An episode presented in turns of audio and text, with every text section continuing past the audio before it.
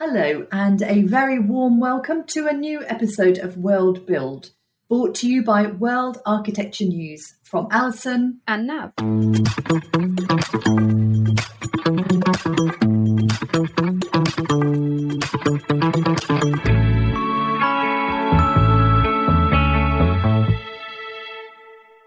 In today's episode, we speak to Jamie Miller about biomimicry, what it means, and how architects can implement it to create more sustainable and resilient designs. Jamie founded Biomimicry Frontiers, a sustainability consultancy and strategic planning firm, in 2017 and joined B plus H Architects as Director of Biomimicry in 2021, where he is responsible for growing the firm's biomimicry consulting offering on a global scale. But before we begin, our resident trend spotter Hannah is with us for the final time to tell us all about organic minimalism, an interiors trend which strips back the unnecessary and excessive and is influenced by the natural world. Organic minimalism retains the core aspects of traditional minimalism in that it focuses on clearing out the unnecessary and paring back the excessive. However, it deviates from the original in its primary influence, the natural world. Furniture, surfaces, and ornaments are generally made from organic materials like wood, marble, terracotta, ceramic, rattan, hemp, and cork. Pieces also incorporate organic shapes, colours, patterns, and texture. For example, woolen rugs and faux fur cushions. The result is a warmer and softer aesthetic with a focus on sustainability. Organic minimalism is about creating an environment that supports people's well being, a factor which increasingly governs our decisions and thus is the reason for the trend's rise in popularity. If you want to discover some projects featuring minimalist designs, go to worldarchitecturenews.com and search for ODA's first DC project achieves LEED Gold certification an article covering a multi-family residential complex which can house 1,000 people in a single square block. Welcome, Jamie. Thank you very much for taking the time to talk to us today about biomimicry. How did the idea of biomimicry begin and how do you define it? Well, thank you so much. It's a pleasure to be here. I must say that biomimicry is a new term for a very old idea. The term, by definition, is innovation that's inspired by nature. And it was coined by a woman named Janine Benyus in 1997 in her book, Biomimicry Innovation Inspired by Nature. But why I say it's an old idea is that we've been looking to nature as a species for ideas for many things for art, for culture, for manufacturing, for design. And biomimicry kind of gave us a term to galvanize all of those practices and it's come at a time when we're looking for new models for inspiration for how to solve the wicked problems that we're facing. And so, to give you an example, in the 1940s, George de Mestral, a Swiss engineer, copied the hooking mechanisms of burrs, those burrs that stick to your pants and to your dog's hair, to make Velcro. And that's the best kind of example of biomimicry where you're looking to nature's forms and processes and systems to inspire new ways of doing things. And how does biomimicry support sustainability and resilience? Are there specific examples that address both of those issues? Yeah, if you think of that Velcro, that's the most shallow form of biomimicry where you're copying shapes in nature. But imagine if we could copy the way nature manufactures, so process based biomimicry. You think of spider silk, and it's a material that has a strength to weight ratio greater than anything humans have ever created. And yet, that spider makes it at body temperature, body pressure, using water based chemistry, and only a subset of the periodic table of elements. Once we start to emulate the process that nature uses to manufacture, to create, that's when we start to talk about sustainability because there are no such things as waste in nature. You know, it's, it's a circular economy long before we came up with that term. And then the deeper level and the deepest level is systems based biomimicry. And that's where we start to learn about resilience in nature and really was the focus of my research and my graduate work. You think of nature and the way that ecological resilience is all about adaptation and change at very small scales. So a tree will use information at the roots, at the bark, at the leaves, at the branches, and each of those systems is autonomously adapting to its environment, making small scale changes even our skin, you can think of the skin on our arms reacting differently than the skin under our shirts. It's all very locally attuned. The way that we define engineering resilience is more about how quickly or how much a system can resist environmental changes and how quickly it can go back to its original shape. And you can see that in the way that we build for 100 year storm events. Engineering resilience is about resistance and predictability and stability. And it's because humans have a unique capability of harnessing stored energy in fire to make really robust materials. So we've been building on this paradigm of resistance, whereas ecological resilience is more about change and adaptation. And that's when we start to get to the depths of biomimicry, is when we go beyond the form and start to look at both the process and the systems that we can learn from in nature to build truly resilient and sustainable designs. what I love about biomimicry is that it invites us to look at the 3.8 billion years of research and development that has happened predating humans. You know, everything that's outside is the culmination of this time tested evolution. And that's truly the model for how to thrive on this planet. Do you think we're a bit clumsy in terms of pushing our buildings into an environment on the ground and not working with the elements around it?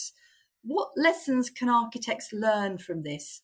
Do you find that there are very simple things that they can use?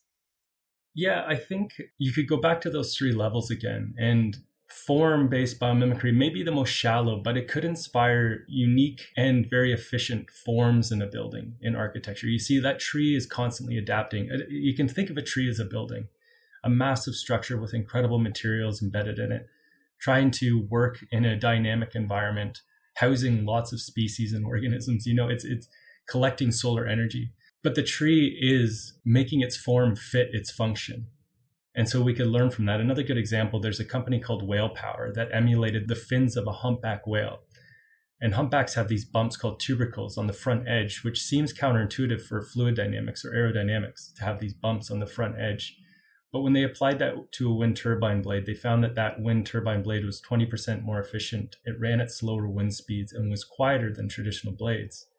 And that's an example of how we could look to forms in nature to make greater efficiency. So, in a building, whether it's leveraging wind or using wind or working with dynamic rain events, you could use form in clever ways. Look at how leaves and bromeliads, you know, different species of plants capture rain so elegantly and so beautifully. So that's the easiest way for architects to adopt biomimicry is to look for form but that's truly not going to get us to where we need to go as a species in terms of sustainability and resiliency. And that's where I think we could see a lot more application. So imagine manufacturing like nature, you know, additive manufacturing. We're seeing incredible capabilities with 3D and 4D printing. Imagine though if that 3D printer could take information. So every time it lays some of the material, it's using the environment to teach it how to design in that space. That's what additive manufacturing in nature does. It's, you know, a forest doesn't all of a sudden show up. It evolves. And through that mm. constant evolution, it's picking up information and finding out what works here, what's appropriate. So that process could also be applied to not only buildings, but cities. And then finally, the deepest level, architects could learn how to build cities like a forest.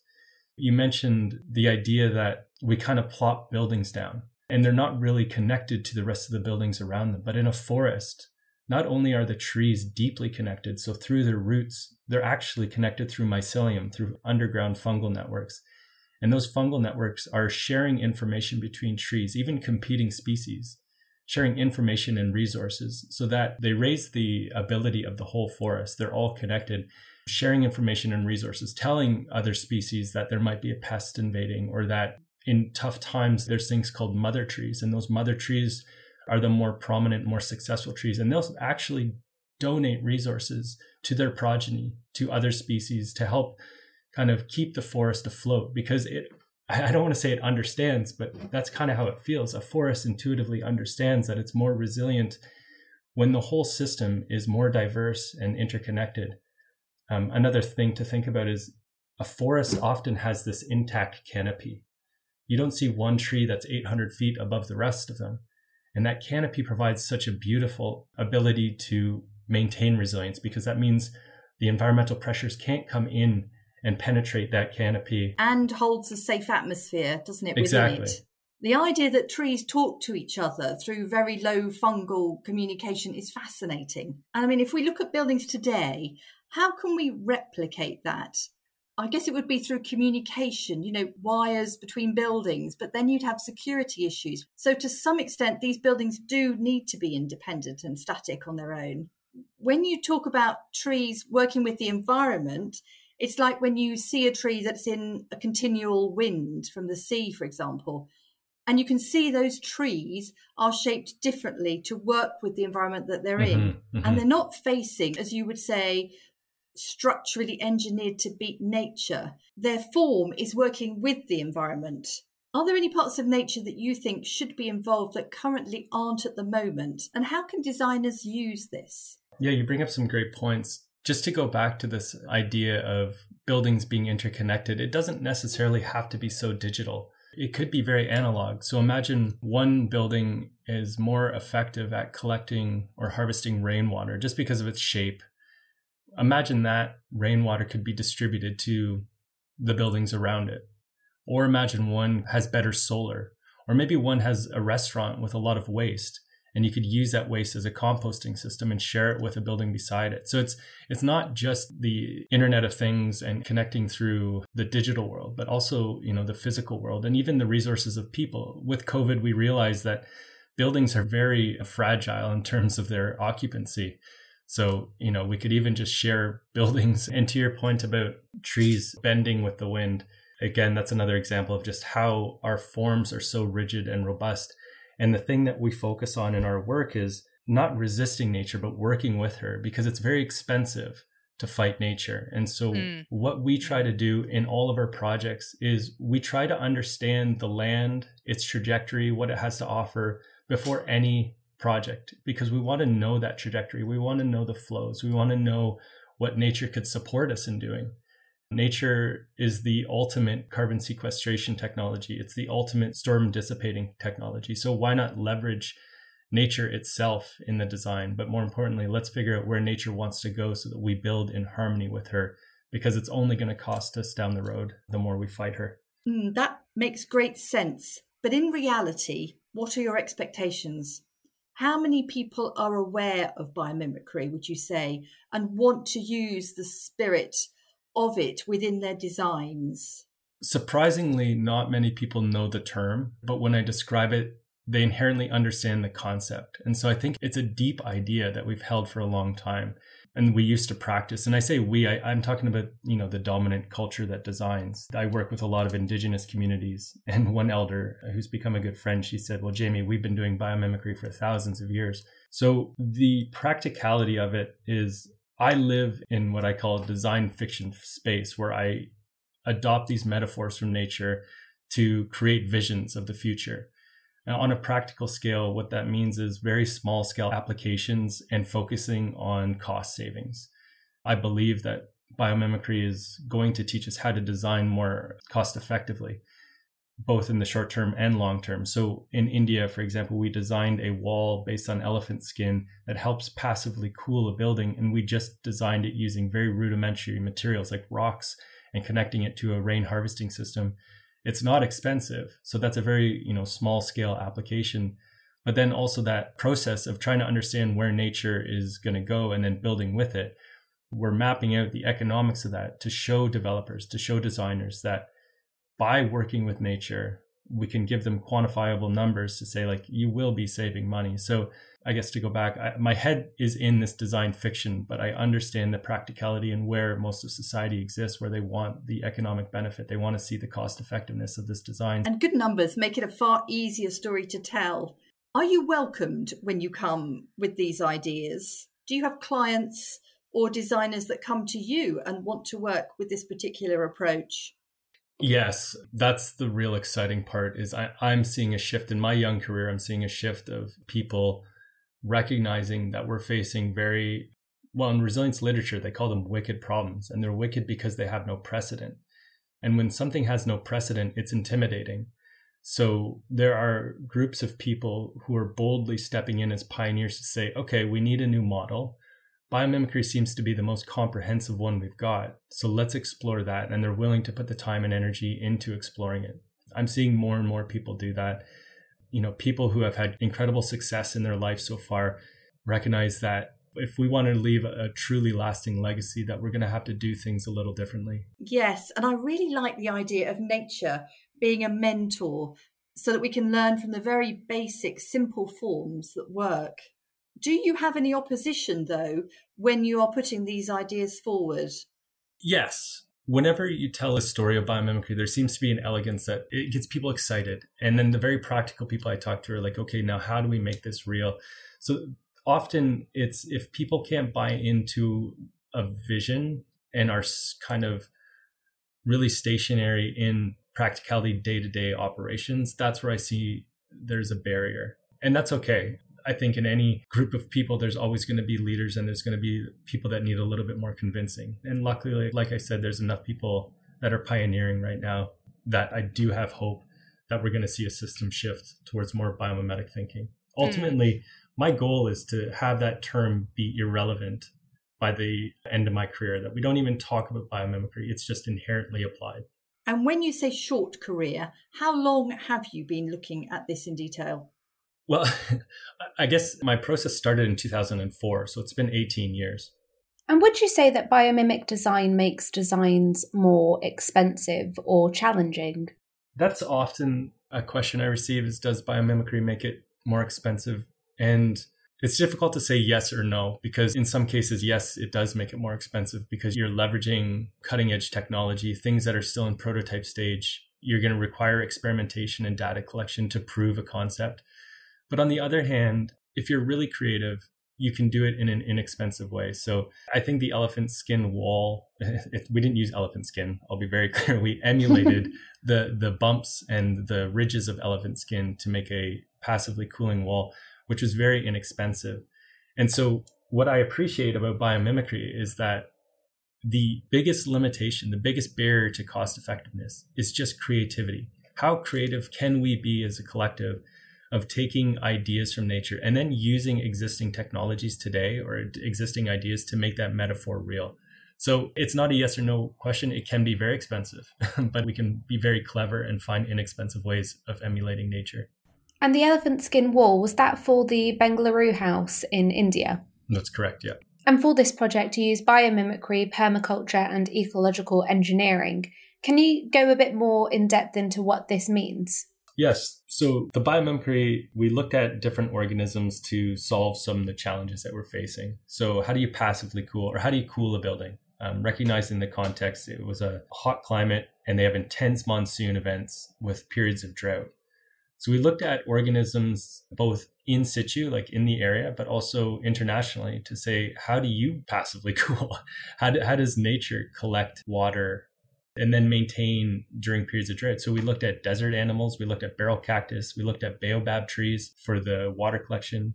For the cooling, we looked at ant and termite mounds, we looked at elephant skin. We looked at touch me not plants, those plants that when you touch, they automatically close. Yeah. And we implemented all of those as design strategies. We have adaptive facades that open and close. We built and did computational fluid dynamics to model the flows in the building to make sure that we could passively cool the building. So that's the biomimicry part. The permaculture part goes to the point I made earlier that nature's the best at the things we're trying to design for. It's the best at sequestering carbon. It can decrease ambient temperature better than than we can. So why not just use nature? And so we designed a system permaculture strategy throughout the building, which means that all the plants are working together. Permaculture is a term that means permanent agriculture. And the idea is that we should build agricultural systems that require less human intervention. Because if you think of nature, it's a vast forest of food and nobody's in there gardening it and tending to it. So permaculture is about designing a strategy where plants work together. And then the last point was ecological engineering, which it's a relatively new term that just says designing engineered systems that use nature and are for the benefit of both nature and humans. So we designed a wastewater garden. You know, we don't really honor that nature loves the effluent that comes from our sewer systems. So why not design in a way where we could build like a constructed wetland that treats our human waste, but also provides a platform for an ecosystem to emerge. So those are the three levels somewhat defined through that case study. And the landowner wanted nature to eventually immerse the structure. Yeah. Were you concerned that it could take over the building's structure and ultimately weaken it, or potentially grow out of control and become a constant problem? Yeah, that's that's a very um, interesting kind of threshold. Humans have designed ourselves outside of nature so that we can have that predictability. We can have that control. Nobody wants rats and ants running through their house.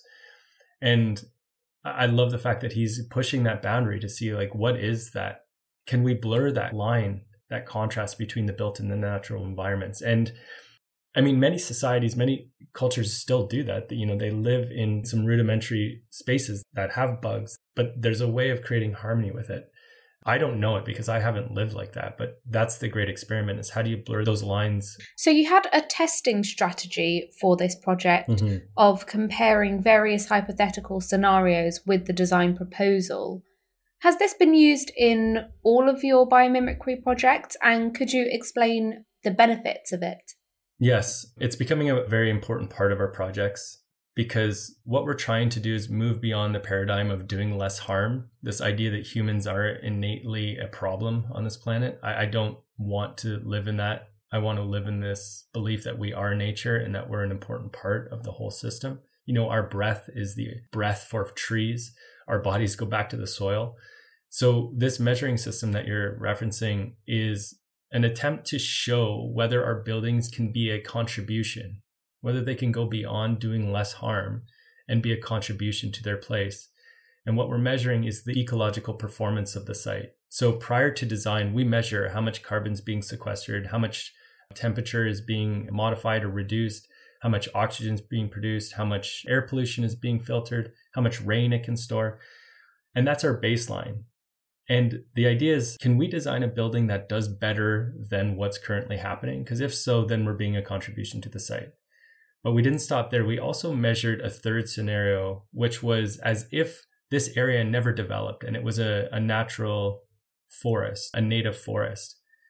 And that's the benchmark that we're trying to hit at the upper level. So, yes, our building performs, has an ecological performance better than what stands today, but we're not quite at that forest. And imagine we could build buildings that were as effective at carbon sequestration, at air pollution reduction, at temperature regulation, as a native forest. That's where we're trying to go to. We're trying to see mm-hmm. buildings as not something that disrupts the environment, but that creates symbiosis with the environment. And looking forward, do you still think there's more we can learn from nature? Yeah, that's the best part of my job is that I truly believe we have no idea what's happening in the natural world. Mm-hmm. That our biases have blinded us from what's truly happening. And, you know, I read stories every day that just blow my mind like learning that spiders fly on the electromagnetic fields of the planet. They can fly hundreds of miles offshore. Or that you know the recent research by suzanne simard who taught us that trees are interconnected and talking underground through their mycelial connections these are just almost the tiniest windows into what we don't know and what I love about biomimicry is that it invites us to stand outside of human exceptionalism and realize that there's a system that has long lasted on this planet, long before humans. And that, as Janine Benyus says, we're not necessarily a bad species, we're just a very young one. And the more we can shed these biases that we have of nature, that it's something to take from, that it's a resource to consume, that it exists for human consumption, if we can shed that bias and, and believe that it's here to teach us, you know, there's a very different lens that you'll look at the natural world. And in the spirit of learning more, what are the new innovations coming out of this field? One of my favorite people out there is Neri Oxman, who was working at MIT and focusing on something called material ecology. And she's creating prototypes and designs that are both functionally inspiring, but also really beautiful. Often they're put into museums. The MoMA has housed many of her designs.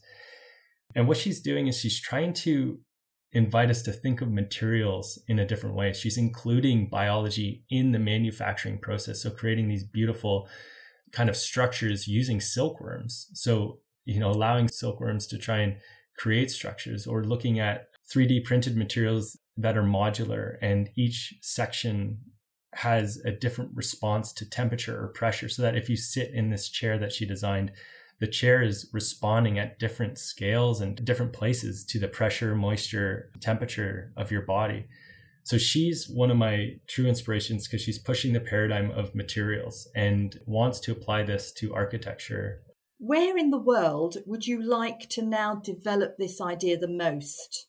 Where do you think has the most potential? For me, it's my home.